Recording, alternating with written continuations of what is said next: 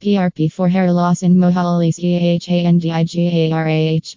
PRP for hair fall is a popular three step method for hair fall, which involves drawing patient's blood, processing it, and then injecting it back into the scalp.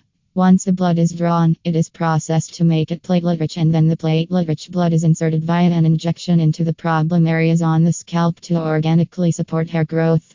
It is considered that the PRP treatment for hair fall triggers natural hair growth and increases the thickness of the hair shaft. Sometimes PRP therapy is combined with other procedures and medications for better results. As this hair fall treatment involves injecting your own blood into your scalp, the risk of getting infected reduces by leaps and bounds. However, any treatment that involves injection could cause scar tissue, calcification, or cause injury to blood vessels. The therapy normally consists of three treatments spanned meticulously in 4 to 6 week period along with maintenance treatments that happen every 4 to 6 months.